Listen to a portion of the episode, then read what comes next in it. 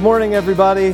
Welcome, and uh, find your seat. We're going to get started, and those of you online, find your couch if you got up and got a drink. Um, we are still in our series in uh, 1 Corinthians, so you can turn there in your Bibles. Uh, the title of our series is The Cross, and Paul talking to the First Corinthian church, or the Corinthian church in the first century, telling them um, about what it looks like to truly live this new life in Christ based on the fact that Jesus says to come and follow me and pick up your cross. It's the idea of living a life that looks very different than the world would have been of Paul's day and even of our day, of how life is perceived to be lived. Um, and this book for me has been really refreshing. In the midst of the world we live in and the mess going on and all the stuff, it's been really good for me to just read through, preach through, think through this book. Also, reading through the book of John at the same time. So, on my own quiet times, I've been reading slowly through the book of John to get a picture of the life of Christ, the life that he lived leading up to the cross, because the book of John is really a book that leads up to that moment when Jesus is crucified and pays the ultimate price. Um, and so, it's been really refreshing for me. And of course, the theme that Paul talks about is he says, the message of the cross is foolishness to those who are perishing but it's God's power to us who are being saved. And today we're going to look at that word power in a minute. But there's something important about this verse that to the world it just looks like foolishness. The, this idea of not demanding your rights, of not fighting and standing up for yourself and do it, you know, that idea of actually being a servant, of laying down your life, not compromising the truth, right, but actually speaking the truth and then being willing to serve out of that truth regardless of the consequences, is just such a foreign concept. And it was in Paul's day. It's been a foreign concept since mankind chose to say, Forget you, God, I want to do what I want. And the cross is really the remedy of that. It's the thing that brings everything back around to what you think life is really about. Because Jesus said what life is truly about is giving your life for the glory of God and for serving people so that they can see who God is fully. And Jesus did that in submitting to every earthly authority. We've looked over the last several weeks at some of the various topics and messages that are there. Um, kind of just to kind of sum it up, you know, Paul, as he's writing, deals with kind of who Jesus is. Then he jumps into some of the issues and the foundation that he lays and kind of talking through some of the carnalities and flesh that the first this Corinthian church was dealing with in this first century and how they were living for themselves. They weren't living truly for Christ and for what He wanted. And then now in chapter 12, where we find ourselves, Paul makes a transition. And he transitions into this idea of spiritualities. He goes from talking about the flesh and carnality and all this stuff, and he says, okay, now, now that I've laid this foundation of who Jesus is, I've explained to you your position where you stand with God and the mess you're in, I want to tell you about some very encouraging spiritual things that you can understand about God and depend on.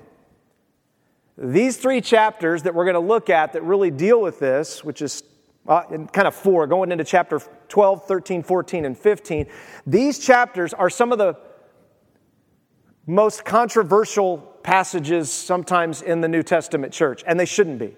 It's like the book of Revelation. We're going to preach through the book of Revelation this fall. I don't want to do it. And the reason I don't want to do it is not because it's not the book of, it's not the Bible, it's not God's word. It's because it always brings a bunch of discussions that are pointless. Jesus said, You won't know the times of the season the Father is set by his own authority, but you will be my witnesses and tell people about how awesome I am. And we get to the book of Revelation and everybody forgets about how awesome God is and we argue about when's it coming? When's the end coming? Is it going to be a meteor that went off this week or was it an earthquake? Or, I mean, we start, I mean, we get nuts. And it's like, I, and the book of Revelation says this is a book you should read and be encouraged and worship with. And instead, it's a book we argue with. And kind of this section of Corinthians is kind of the same way. And it drives me batty because it, it should not be that way. It shouldn't be that way. Paul just got done talking about all the flesh and carnality and divisions and arguments we cause. And then we come to this point when he starts talking about the really spiritual things, and we're like, hey, let's argue about that and divide. That'd be good. Just stop. Now, does that mean we don't look at what's true in these passages and we don't wrestle with them and maybe we see things a little bit differently and we try to figure out how to work through that? Yeah, that's called a family. that's what happens in your family. When your wife goes to the grocery or you go to the grocery and you buy something you weren't supposed to buy, right? Why did you buy that? Because I thought it'd be a good idea. Did we talk about that? No, but I like it. Well, then fine, I'll go buy something too, you know? Versus, okay, well, if that's how you saw it, I'll deal with it. I don't see it that way, but we can still love each other, right? We can still get along. We can, we can discuss. Yeah. So as we jump into this chapter, here's the issue we have to deal with. And here's the question from the Spirit. How do you know if something is from the Spirit of God versus some crazy other spirit, demonic, fleshly. How do you know if something's from the Spirit? Because everybody tells you that they're speaking on God's behalf. Every religion tells you that a spirit told them, an essence, a force told them, and you should believe me. How in the world do we know if something's from the Spirit or not? Well, can I just tell you one of the biggest proofs is the fact that Jesus died. He laid down his life to prove to you that what he said was true and what he said about the Holy Spirit was true. All the other religious leaders, they build up, they don't tear themselves down to build their own little kingdom versus laying down their lives. And so that's a huge question. Now, we'll see in a moment that we're going to get into the topic of the idea of speaking in tongues, and that's the big controversial topic in this passage. I'm not really going to deal with that today. I will deal with it later because it's going to come back up. And it's interesting because Mark's going to preach next week, so that's incentive for you to come back. Mark's going to preach, you don't have to listen to me. Mark's going to preach next week. And in between chapter 12 and 13 of 1 Corinthians and this topic of what's spiritual and all these spiritual gifts, you know what chapter's there? Chapter 13, you know what that chapter's called? The love chapter. You think that's an accident that Paul's talking about all these spiritual things and the Holy Spirit, and then he says, Oh, um, and let me spend a whole chapter reminding you how to love one another. It's not a coincidence. It's important for us to engage. And so here we go, chapter 12. He transitions. He says this in 12:1. Now concerning what comes from the Spirit, there's that word, from the Spirit, brothers and sisters, I do not want you to be unaware. Paul's saying there's a bunch of people causing divisions. They're running around telling you, I've got the Spirit. I'm speaking on behalf of God. I'm speaking on behalf of God. I know what the Bible says. This is how I see it. This is how I interpret it. This is what I think. There's all these people running around, and Paul says, Look, I've got to take some time so that you're able to understand what's from the Spirit of God and what isn't. He's already talked about it from the standpoint of sin. He's already said these things are not of the Spirit like the guy that's sleeping with his father's wife, right? The divisions that are people who are divisive. He lists all these things before we get here of all these things, like you know, that, but now there's these things that you have to still try to determine is this the Holy Spirit or not? It's not like quite clear that that's an obvious sin. And so Paul's like, I've got to spend some time helping you because you live in a culture that is everybody says they speak on behalf of God. And they don't. They don't. And some of them think they do, and they're just personally deceived. And so Paul goes into this and he says, The reason I'm writing this is because I want you to be aware. Listen, it couldn't be more important for us today to be aware because we walk around unaware and uncaring of so much. We don't want to fight, we just want it to be easy, we don't want to, you know, offend anyone to a point where we are just emotionally dead. And like it's a good thing that you're just emotionless. Well, should I have emotions? Should I be happy? Should I be sad? How should I? Is that of the Spirit? Is it? That's what Paul's talking about. Jesus said it this way in John 14, 1. Jesus said, Your heart must not be troubled. really? Mine's troubled on a daily basis. You? I mean, I open Facebook, turn on the news, you're like, there's trouble. It's all over. Look, it sells like crazy. There's trouble. I mean, this week we had that thing go off, then they're still discussing what was the thing that blew up? Well, we don't know. Boy, does that bug us not to know, right? We got to know what caused that. Well, did it change our lives? No, but we still got to figure out what the boom was. Like, it's so important. Something boomed. I'm okay with that.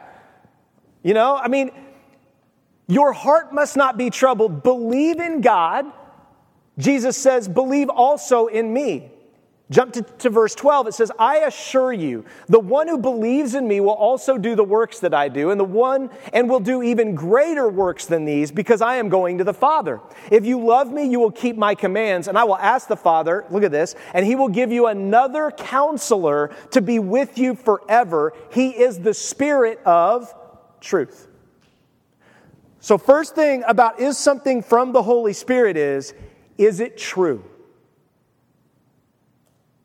It, does it line up with the truth of what God has said in His Word and what Jesus said when He came on the earth? Does it line up with the truth of God's character and the truth that He's revealed in His Word? Most of the time, we don't start there.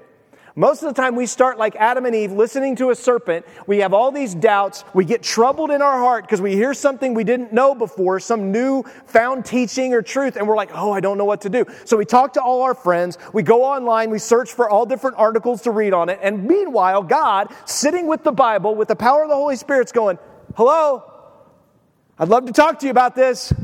I'd love for you to read about me in my word. Could you just stop and go there? I know it's hard work. You don't know the Bible very well, and I'm a big God, but maybe don't depend on Google algorithm to show you what to believe. I mean, Jesus is like, he, want, he sent you a counselor that, that connects with the Word of God. So the Holy Spirit is always going to lead you to the Word, period. He's going to take you back to the Word of God every single time. And we forget that. And he says, if you love me, you'll love what? The word, the commands of God. You'll want to know what I have to say. So if you if you really want to know what's from the Spirit, first check your own heart. Are you troubled?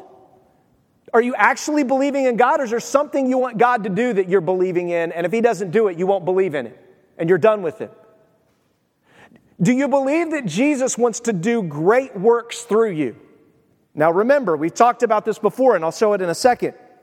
When Jesus says great works, he's not talking about signs and wonders. See, that's how we interpret the Holy Spirit. We say the Holy Spirit is present because we can see it. A counselor is not someone you can necessarily, other people see. Like you go to your counselor and you go to someone and said, I went and saw my counselor this week. Oh, I really don't know if I can believe in you unless I meet your counselor. I think you're lying to me. You have no counselor. No, I, have a counselor. I pay him. It costs me a lot of money. Well, I don't know. Like, the reason we know that Jesus is not talking about here, he's talking about the works of obedience. The, listen, I've said this before. The greatest work Jesus ever did was he never disobeyed. Not once. That is a work that none of you will do. No human being will do. It is the single greatest work he ever did was he never disappointed his father. He never lied. He never cheated. He never went for himself. He always focused on the father's glory. He always focused on what was important about God. He worked within the family trinity, Father, Son, Holy Spirit, exactly how he was supposed to. That was the ultimate work. And so he says the greatest works that we can do is obedience. If you're obeying God and saying no to your flesh and no to the mess, Jesus is like, you're in a good place. That's the evidence of the Spirit in your life if you're struggling and wrestling. In, in Matthew, it says this Some of the scribes and Pharisees said to Jesus, Teacher, we want to see a sign from you. We want to see the Holy Spirit is on you, working. But he answered them, an evil and adulterous generation demands a sign, but no sign will be given except the sign of the prophet Jonah. You know what the sign of the prophet Jonah was? God's kind of done with his people and he's taken the gospel to those crazy Assyrian Gentiles. And they're actually going to repent while you guys are still in rebellion. Oh, and Jonah got swallowed by a fish and got spit up three days later. Jesus is going to be in a grave for three days and come back to life, which we're going to celebrate Easter, Passover coming up. That's the sign you're going to get. You like that sign? The Jews didn't like the prophet Jonah. Jonah didn't like the prophet Jonah. Did you ever read the book? Jonah didn't like himself. He didn't like himself. He didn't like God was going to make him do this. He actually said, Throw me overboard so I can die because I don't like myself, so I don't have to obey God. That's how much God, Jonah did not want to do God's Holy Spirit work. and God swallowed him with a fish. Can you imagine being the fishermen that like throw him over and they're like, Well, I don't know if this is good. And then the fish swallows him and you're like, Oh, and then Jonah thinks, okay, finally, I don't have to talk to those stupid Gentiles. I don't have to surrender my life to those wicked people. And God spits him up on the land, smelling like fish, right? To a people that worship fish. Wait, you got spit up by one of our gods? We should probably listen to you and goes and preaches, and his message is the worst evangelistic message probably in the history of the Bible. He literally walks in the city and says, All of you are going to perish by the God of Yahweh if you don't repent. Have a nice day. I'm going to go sit on the mountain and watch you die. That is literally, that's his message. And they repent. Because God's Spirit is at work. They said, We want to obey your God. Jonah didn't come with any signs or wonders. He didn't say, Watch this, poof poof. He just came in and said, My God spit me up by a fish. I know that's hard to believe you weren't there to see it, but I'm telling you. So, and they repented. So the sign, the true sign of the Spirit working is obedience. It is the number one. It's not tongues, it's not healings, it's not miracles. That is not the number one sign. He goes on to say this You know that when you were pagans, you know that when, uh, there goes. You know that when you were pagans, you used to be led off to the idols that could not speak. Therefore, I'm informing you that no one speaking by the Spirit says Jesus is cursed, and no one can say Jesus is Lord except by the Holy Spirit. Remember, the word Jesus is Lord means Yahweh who saves, who is the Messiah. So no one can say Yahweh is the only one who saves, and he is the only one that can save us as the Messiah. Lots of people say Jesus is Lord. Very few of them understand when they say that that they're saying that Jesus that Yahweh is their only path to salvation and he has full rights for them to surrender their life to him as the Messiah and savior of the world. That's what the name means. And we've cheapened it in our day. It's more of a cuss word among lost people than it is a name of surrender among God's people. That has to break God's heart. Has to break his heart. He says, You know, you used to be led off by the idols that couldn't speak. You see, the key indicator that you have an idol is that you're led off by it. That you don't give yourself to the body of Christ. You don't surrender yourself to die for others. You don't give yourself to God's bride and his family. You wander off to chase whatever it is in your mind, that thing that you think is right that the Spirit told you that you're going to do. Even when the Reformation happened with Martin Luther and he was challenging the teachings of the church, Martin Luther never wanted to start another church. He never wanted to like start a new branch of Christianity. He just didn't have an option. People started flocking to him for the truth, and he's like, Look, I'm praying that the church would be reformed. I'm, that's why it's called the Reformation. I'm praying that this church would reform itself and stop doing wicked things. And they won't. So I don't know what else to do but to meet and teach you. And then you guys go challenge those people. Oh, and by the way, then the church started killing all of the people that challenged them. Because I can't reform I have to kill you because I'm in control as the church. And that is such the sign of idolatry. The sign of idolatry is that sign that I am right, no one else, I cannot be challenged. Versus humbly saying, Is this from the Spirit? Could God be doing something? Let, us check into it. Let's be patient. Let's pray. Let's look. Let's see. He says, Your idols lead you away. You see, our, the personality cult in our culture is one of the huge signs of idolatry. There is no greater sign of idolatry than wanting someone's name. Sign my autograph, autograph this for me. Oh, look, a human being signed my book, I'll sign anything you want. Anything. After service, I'll, I'll, be, I'll, I'll give my signature to you all day. Why does my signature mean nothing to you or those joining online? Because I'm not in a cult of personality. Nope, I'm not famous. Most of the time, you can write my name down and show people, like, oh, I know that guy. Like, it's to be problematic for you, not a celebration. People are to say, oh, wait, is his brother the person that built the new hospital? Oh, that IU Health, oh, they're the big evil giant. Like, I'm just to, it's just not to go well if you have my signature. But we love that cult of personality, that, that I'm going to, oh, this is an important person, which Paul's going to address in a minute. You see, with unique powers and unique influence. Because I want to be that. I want to have that unique power and unique influence. I want to be special. And then that unique person, you know what they do? They start selling you things. They start stressing the importance of you giving them your resources. Right? That's why they're on a commercial. They'll be like, icy hot. Right? Oh, look, my new shoes. You deserve a new Toyota. And they will pay people millions because they know we'll follow them. It's not, Paul's addressing this. He goes, You're chasing all these created idols. And Paul's like, Why aren't you chasing the Word of God and chasing Him? Stop. You're supposed to be different. I know the world chases all that stuff. That's fine. It's one of the reasons why I struggle with how we advertise as a church and put ourselves out there. It's like, I'm not trying to say, oh, look at us, we're great. I'm just trying to be faithful. I'm not against churches that advertise. Hear me out. We've got a banner up here now. Woo, great. Like, that's not what I'm against. It's just if that's going to cost us so we can't give to missions, then keep the advertising money so we can give to missions. Like these are simple things. And Paul says, So I'm informing you that no one speaking by the Spirit is going to say, Jesus isn't God. He isn't, he's, he's cursed. He's a garbage heap. He's terrible.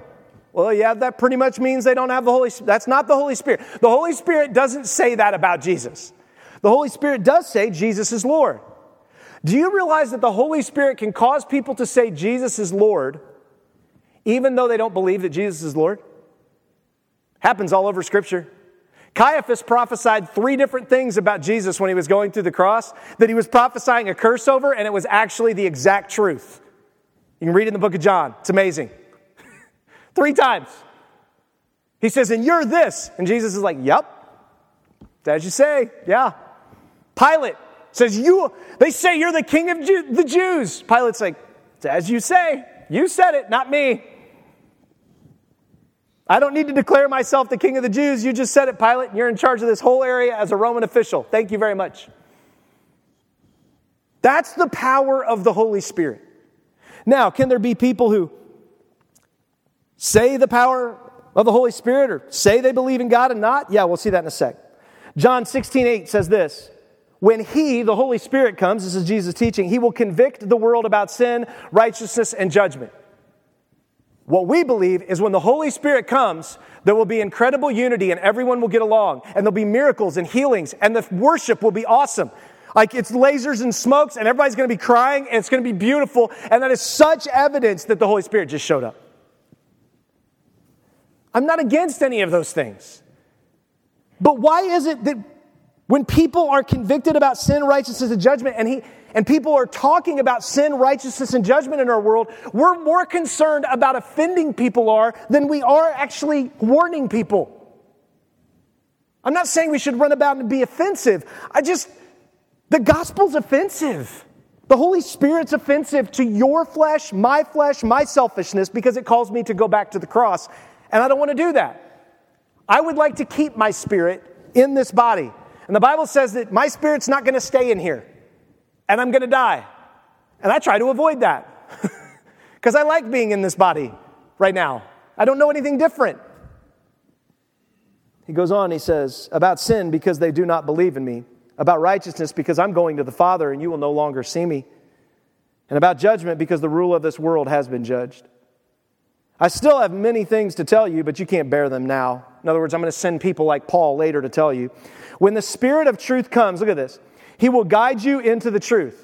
He repeats this again and again in Scripture. For he will not speak on his own, but he will speak whatever he hears. He will also declare to you what is to come. The Holy Spirit is not running around doing Holy Spirit stuff. The Holy Spirit is saying, What do I need to do to glorify the Son? And the Son is saying, Well, let me check with the Father.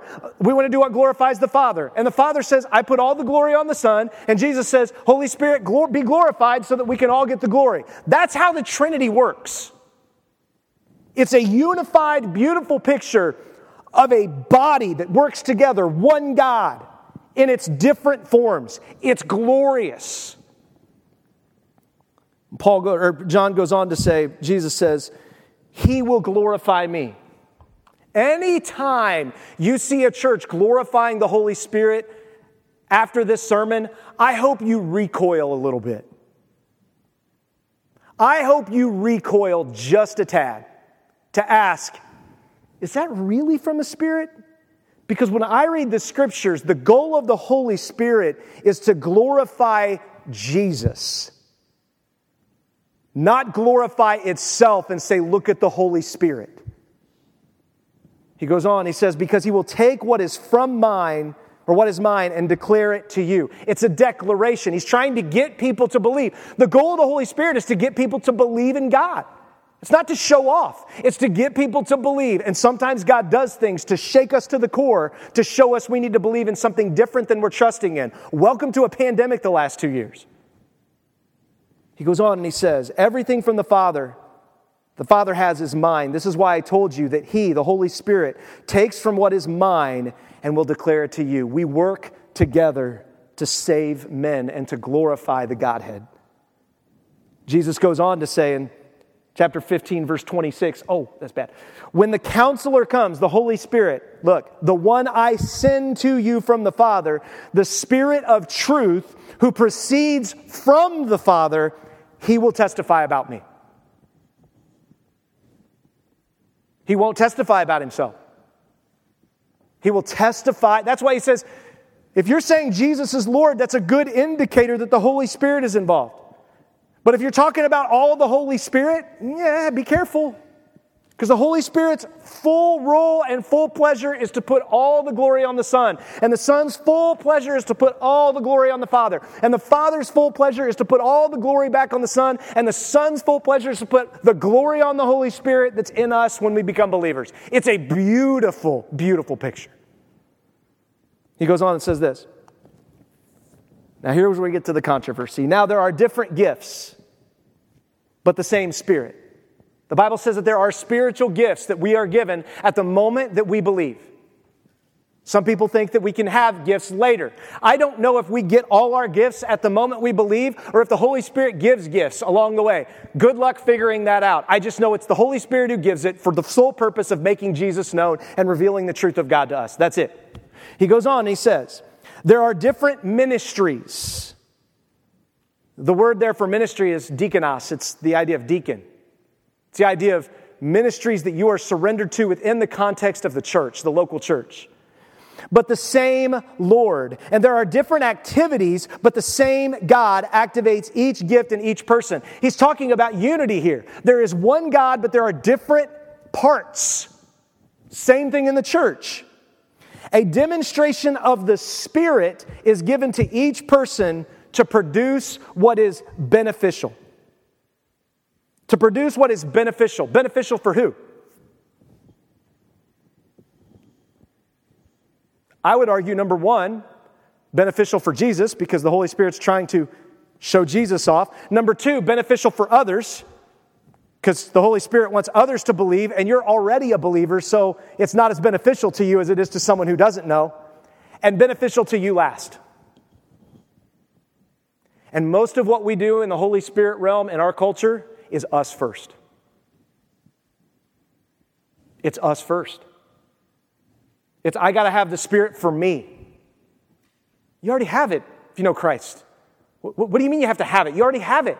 When we run around, we talk about it in our churches. Well, the Spirit showed up. Well, I, I thought he was here because he's in here and he's in there and he's in you and any of you that are believers. I didn't know we had to get him to show up. I, I thought he was already here.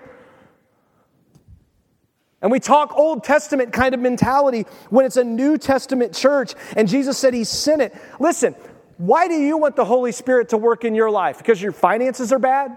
Because you're sick? Because you want to know some outcome or decision coming up that you want to be successful in? or you truly want the Holy Spirit in your life to come in and clean the house of your heart so that you can better glorify God, better make Him known to the world, and you can better reflect who Jesus is and die to yourself. Because that's the teaching of Scripture that I struggle with and all Christians have struggled with that Paul's writing about. And he's writing to a church that's doing all this stuff for their own benefit instead of the benefit of the body.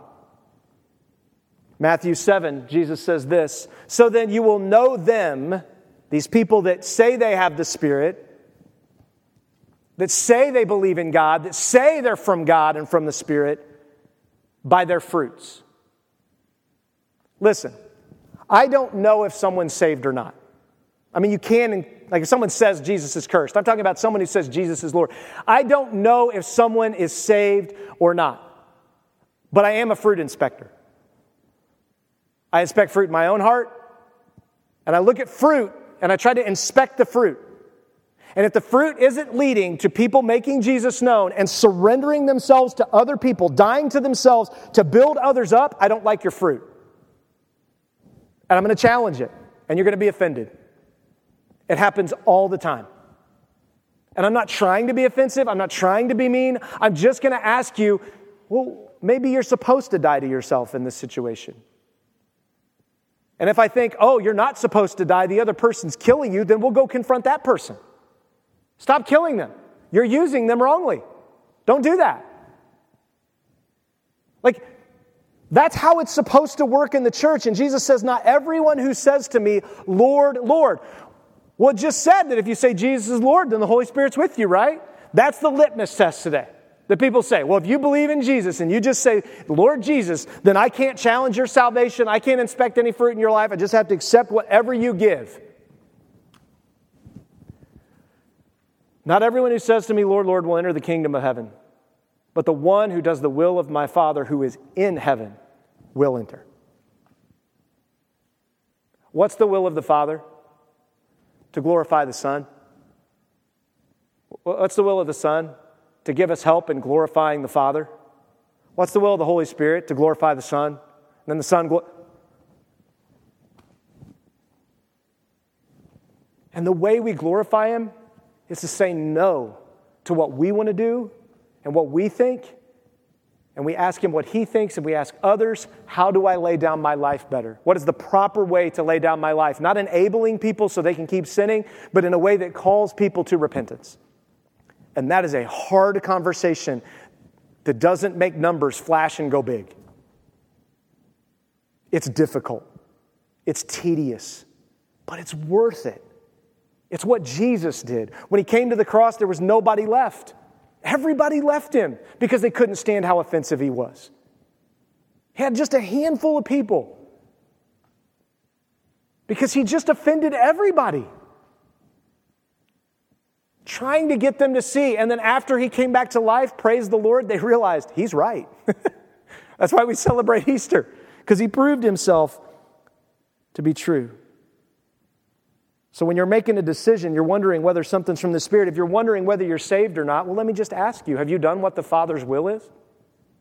You know what the Father's will is? For you to admit you're a sinner, for you to admit that you're selfish and you need help for you to surrender your life to Christ and then surrender your life to other believers and serving them and helping grow together. That, that's the will of the Father. It's been the will since the beginning of time. It hasn't changed. And it's what we fight more than anything. And every time we see ourselves leaving from something, we better ask the question Am I being sent out or am I leaving because I think I have the Spirit and they don't? And if I had that conversation with those folks, Galatians 5:22 says this about fruit. The fruit of the spirit is love, joy, peace, patience, kindness, goodness, faith, gentleness, self-control. Against, against such things there is no law. You can do as much of them as you want. Now those who belong to Christ Jesus have crucified the flesh with its passions and desires. Since we live by the spirit, we must also follow the spirit. We must not become conceited, provoking one another and envying one another. Knowledge puffs up, The Bible says that. Solomon says that. Knowledge puffs us up to think that we know something other people don't. And the body of Christ and serving and like marriage humbles you. So you don't know as much as you thought you did. You really think you're knowledgeable? You really think you got it under control? Have, I don't know, eight to 12 kids. Just try it. Adopt them, birth them, have eight to 12 kids, and see how clueless you are and how important God is to your every moment of existence. I mean, because God wants to build a family, and sure, you're want to run from that. Oh, there's 12 kids at home. I might want to stay at work for four more hours. You know what I mean? But instead, you run to home to serve, to give your life. He goes on and he says, if you don't, you're going to provoke, you're going to be conceited, you're, it's not going to be the Spirit. Oh, and by the way, these terms, love, all these words that we have up here, please define them biblically, not by the world's definition. By the world's definition, God's love has no wrath, and wrath has no love. That's separating the character of God. God is fully loving in his wrath, and he is fully wrathful and still loving. It, it's both. He, he is the same always. I, I tell people all the time God can do a lot worse to me than the, some of the things he does to me. I deserve worse, I deserve death. And yet he's merciful because he loves me. And when you start with that premise, all of a sudden you start to see the world properly around you. Instead of demanding your rights and demanding what you want and, and, being entitled and deserve, you begin to see what God wants and you begin to tell people His will and look at what He wants done, and it changes everything.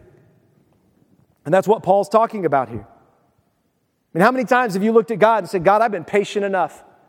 Here's my fruit. Look how, look how patient I've been. Now it's time for you to do what I want you to do. Um, I don't think you understand the definition of patience because you don't get to make the definition, God does. God can be kind and still be, you can kindly kill someone. You know that? Or you can mercilessly kill someone. See, we don't think that way anymore.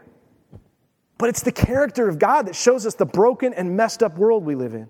1 Corinthians goes on to say, To one is given a message of wisdom through the Spirit. So he's talking about the spiritual gifts. To another, a message of knowledge by the same Spirit. To another, faith by the same Spirit. To another, gifts of healing by the one Spirit.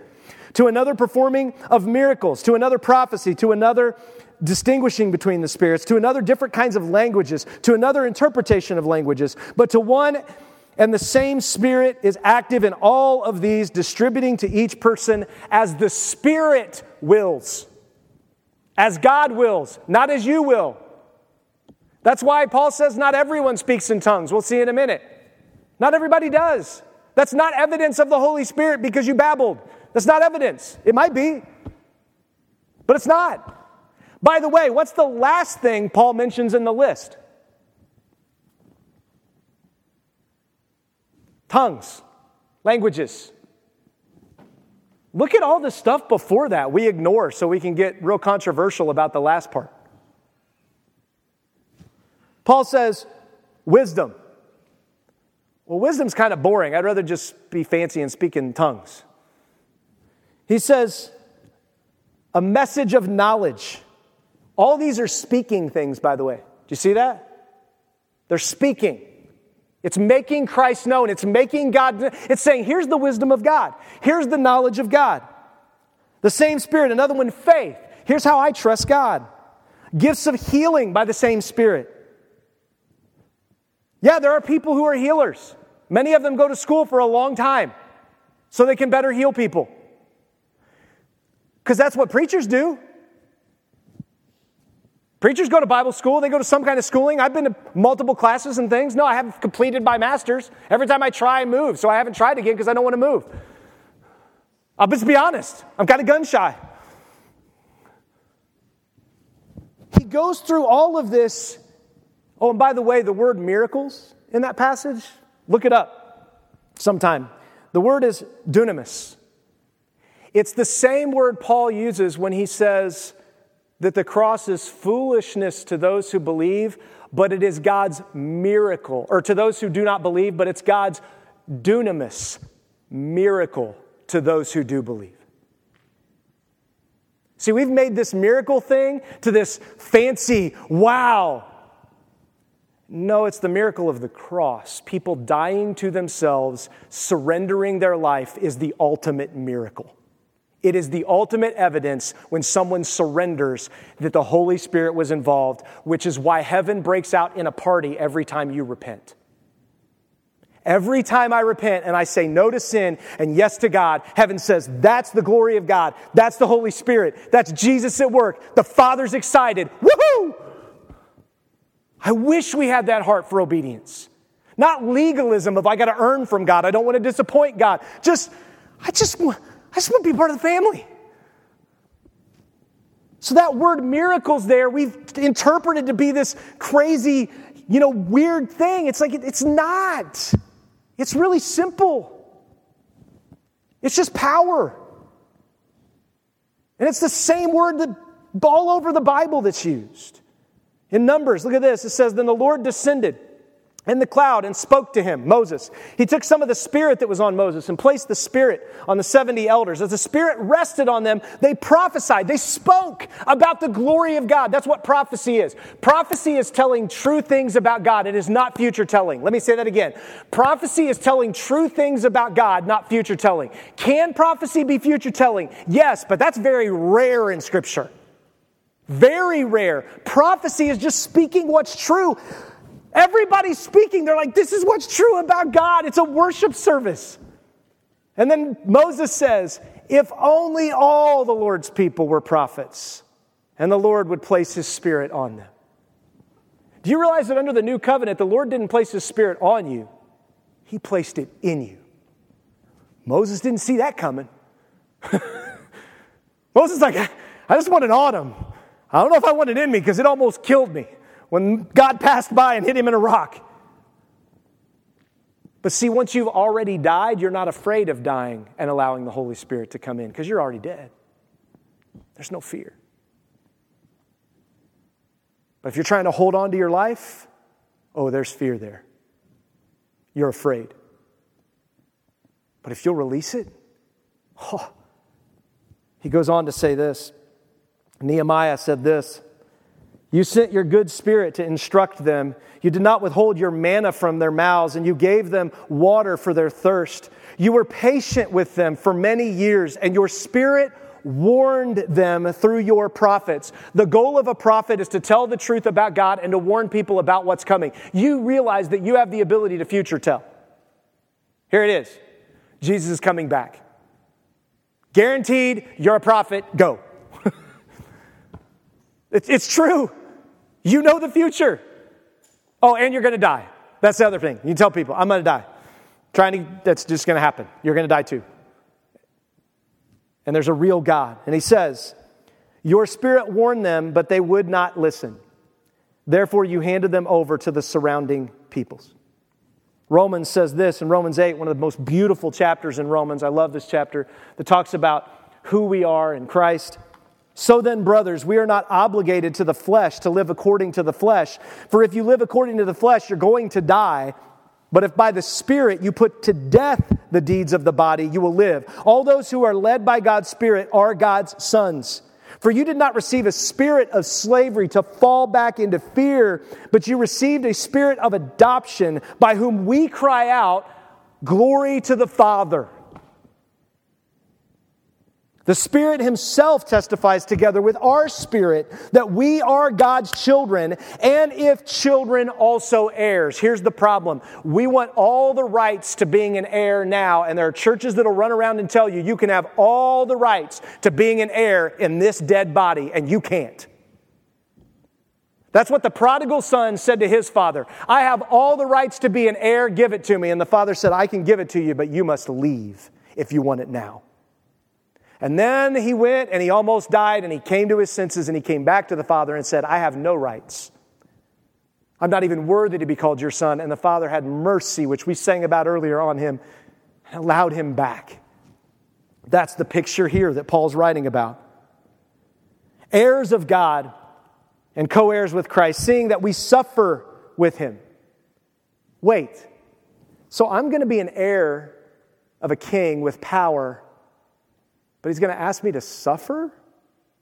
That's not how kings work. Kings like command armies and they do fancy stuff and big things and make stuff happen. No, in my kingdom, the family dies together. We serve together. We give our lives together. Because that's what Jesus glorified himself in doing. For I consider that the sufferings of this present time are not worth comparing to the glory that's going to be revealed to us. For the children eagerly, or the creation eagerly waits with anticipation for God's sons to be revealed. Wow. See, Paul's trying to get this across, and he writes this in Romans, just like he's writing to the Corinthians, to get them to see the purpose of the life they live. Isaiah said this He said that someday a shoot would grow up from the stump of Jesse, and a branch from its roots will bear fruit fruit of the Spirit. The Spirit of the Lord will rest on him, a spirit of wisdom and understanding, a spirit of counsel and strength, a spirit of knowledge and a fear of the Lord. Notice it doesn't say a spirit of miracles. But he does go on to say in 61:1, "The spirit of the Lord is on me because the Lord has anointed me to bring good news, that's words, to the poor. He has sent me to heal the brokenhearted, to proclaim liberty to the captives and freedom to the prisoners." That means you have to recognize, look at this, you have to recognize you're poor, you're broken, you have no freedom, and you're a slave and you're a prisoner. If you don't recognize that, you can't be delivered because you're going to look at the person and go, I'm fine. I don't need to be delivered to nothing. Don't tell me I'm a prisoner. I'm free. No, you're not. Like he's coming to bring the good news because the news of what's true is really bad. Then he says, to proclaim the year of the Lord's favor. You know when the year of the Lord's favor is? It's the year of Jubilee that isn't here yet. It's going to come when Jesus comes back. It's why the disciples turned away from Jesus. They were expecting Jubilee, they were expecting the year of favor, and Jesus died on a cross, and they went, That's not what we were looking for. And the day of our God's vengeance to comfort all who mourn. He is both loving, compassionate, wants to heal, and he is jealous like a lover and vengeful. That's our God, folks. Ezekiel says this I will give you a new heart I will put a new spirit within you. I will remove your heart of stone, praise the Lord, and give you a heart of flesh. I will place my spirit within you and cause you to follow. Look at this. The point of him putting his spirit in you and me is so that we can follow his statutes and carefully observe his ordinances. Then you will live in the land that I gave your fathers. You will be my people and I will be your God. We aren't in the land yet. It's being built in heaven. Jesus is going to bring it in Revelation out of a cloud and it's going to come to the earth. That's the land we're sending money to. It's like those people that travel across our southern border. They come here, there's like 10 guys living in one home doing roofing, the hardest job there is, and they're sending all of their money back to their family. Because this isn't our home. This is just where we're using the resources we need to really truly give to what we're responsible for and we love. I wish Christians lived that way. I wish I lived more that way. It was so convicting to have those guys on my roof and watch them work when I couldn't do it. My foot wouldn't walk on the roof. I could, physically couldn't do it. It was so like goodness, so humbling. And then to watch the oldest man on the team FaceTiming with his wife and his children in the middle of his lunch break the entire time. Man, I wish that was my heart for God and his people. It shows that the Spirit, it shows what you worship. Micah says this As for me, however, I am filled with power. Again, it's that concept of miracles. By the Spirit of the Lord, with justice and courage, to proclaim to Jacob, what are we going to proclaim to Jacob? How great he is? How wonderful he is? No, you're going to proclaim his rebellion and to Israel their sin. Like you're going to need, ju- you're going to need courage to do that because it's not what people want to hear. And you don't want to do it meanly, and God's going to get you. You want to do it with God was going to get me, but He saved me, and He's going to get all of us. And I hope you, I hope you'll be saved. He goes on to say this: For as the body is one and has many parts, and all the parts of the body, though many, are one body, so also is Christ. For we were all baptized by one Spirit into one body, whether Jews or Greeks, whether slaves or free. And we are all made to drink of one Spirit. So the body is not one part, but many. If the foot should say, Because I'm a hand, because I'm not a hand, I don't belong to the body, in spite of this, it still belongs to the body. And if the ear should say, Because I'm not an eye, I don't belong to the body, in spite of this, it still belongs to the body. See, here's our problem we go to pride or depression. We brag about being an ear, or we think we're depressed because we're not an ear. Just be an ear. Just do simple. Obey God with what He's called you to. And if you don't know how much of that, you don't understand your spiritual gifts, okay, you know how you figure out your spiritual gifts? Just be obedient for a while. People will tell you what you're good at and not good at. I promise you. Especially people who love you. They'll be like, that's not your gift. We love you. They'll look at you and be like, and this is what you really are good at. This is your heart, your compassion. Like, oh, wow.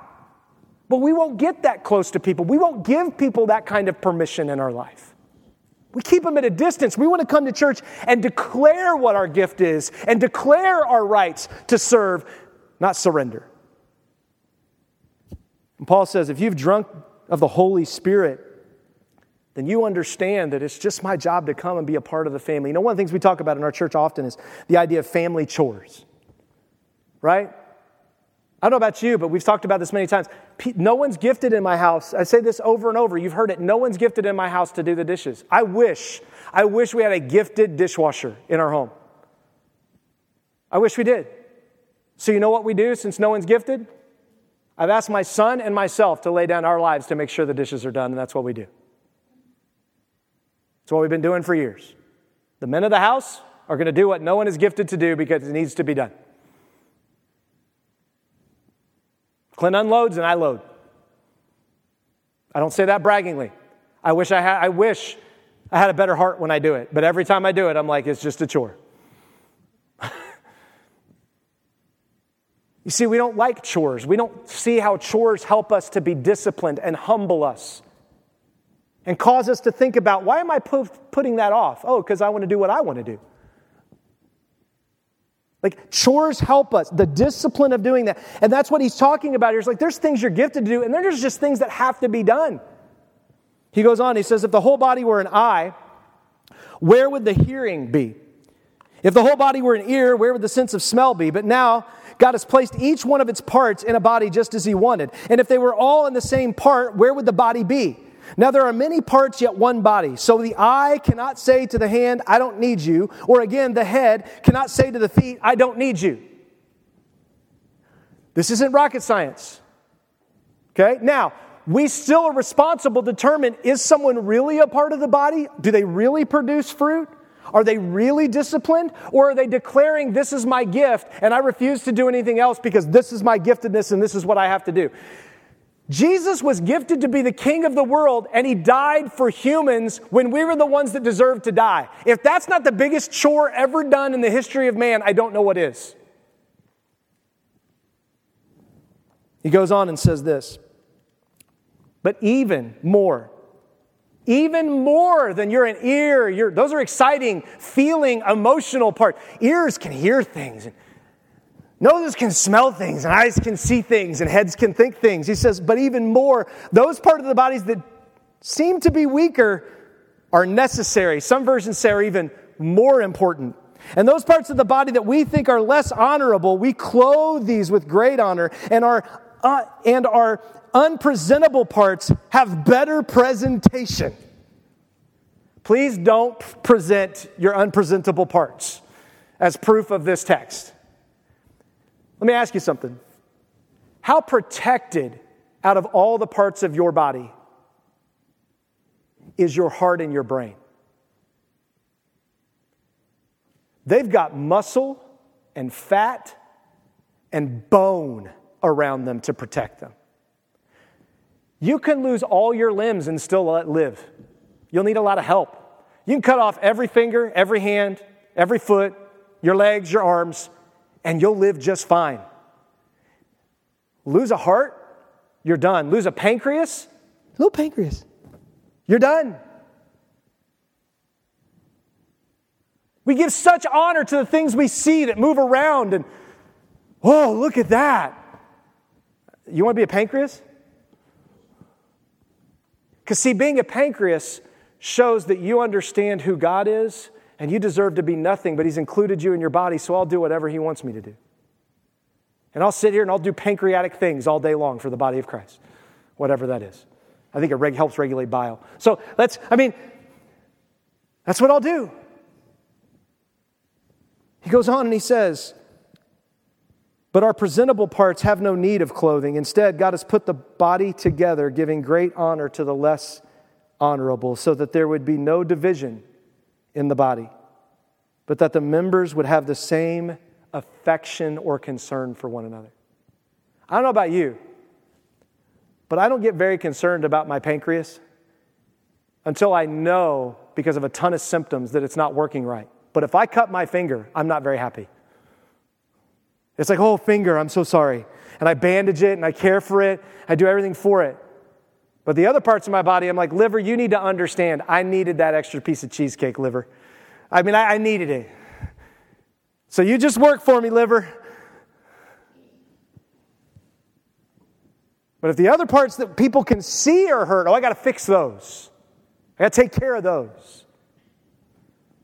Paul says that exposes what you believe is from the Spirit or not. He goes on and says, So if one member suffers, all the members suffer with it. If one member is honored, all the members rejoice with it. Now you are the body of Christ. And individual members, just like Father, Son, Holy Spirit, there's individual pieces.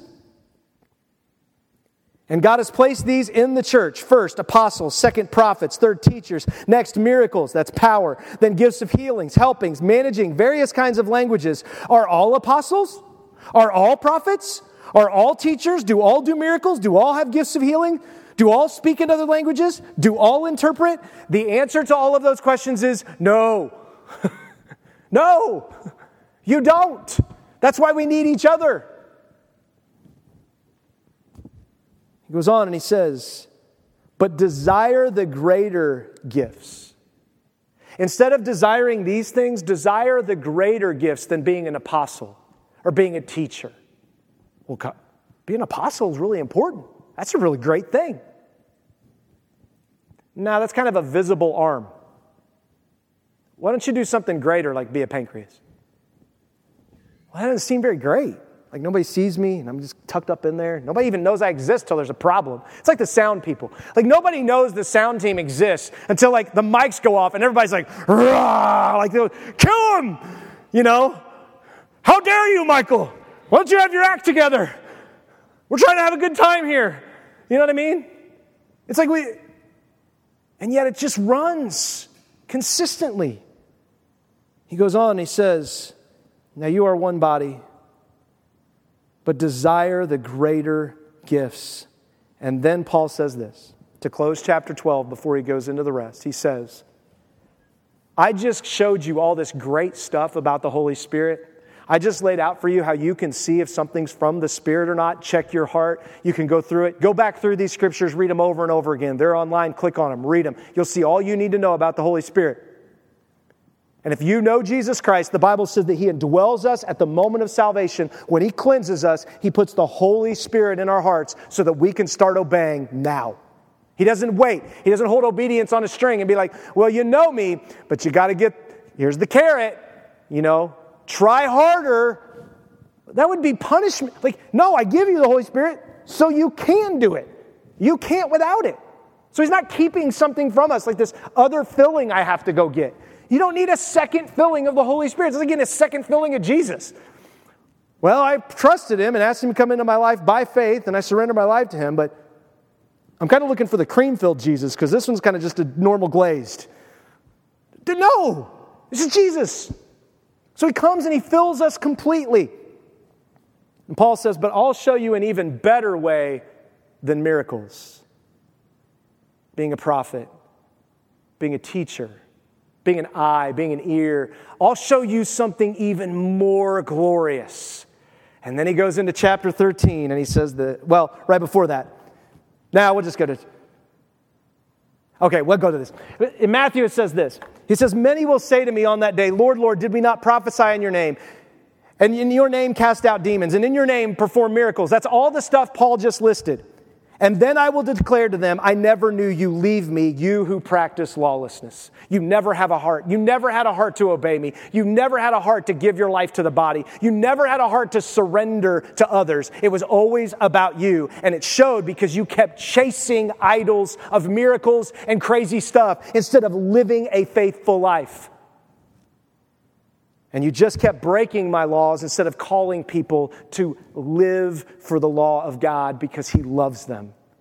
Therefore, everyone who hears these words of mine and acts on them, does them, will become like a wise man who built his house on the rock. Let me explain something to you really quickly with this quote. By grace alone, fruit is shown. I normally don't put my own little quotes on the board, it's normally just scripture. This is one that just hit me this week as I was reading through this. Like, how do you balance works and grace? It's really simple. If you believe that Jesus saves you by grace alone and you surrender your life to Him, He says that as you do that, He is going to grow you. He is going to produce the fruit that will be shown to the body and shown to the world. That's what He does. And so, if you believe that God saves you by grace alone. There's no carrot on a string. You got to try to chase and get more of God, more of the Holy Spirit. No, you got it. Just allow Him to produce His fruit. And the way that fruit is produced is by you doing all these things repenting, the truth, leaning into God's Word, being in God's family, holding one another accountable. That's how you show fruit. It's farming. You plant a seed, people water it, they take care of it. It's, it's how you grow plants. So, the better thing that Paul says, Paul says this. Let me teach you about the better thing, the better fruit. If I speak in the human or angelic languages, interesting because they're arguing about tongues in this church. We'll see later. They're arguing about the idea of speaking and showing off what you can speak. And Paul starts the better way with, Y'all want to speak in languages. Hold on a sec. But I do not have love I am a sounding gong or a clanging cymbal. I so, if I would have had a cymbal, we sold Clint's drum set. If I would have had a cymbal, I was going to bring it in today and just clang the bejeebers out of it right now while I'm talking. Just so you're like, stop, right? If I have the gift of prophecy and understand all mysteries and all knowledge, and if I have all faith so that I can move mountains, woo, that'd be cool. But I do not have love, I'm nothing. And if I donate all my goods to feed the poor, and if I give my body in order to boast, look at how much I sacrifice, but I do not have love, I gain nothing. Mark's going to do a great job of talking about this next week.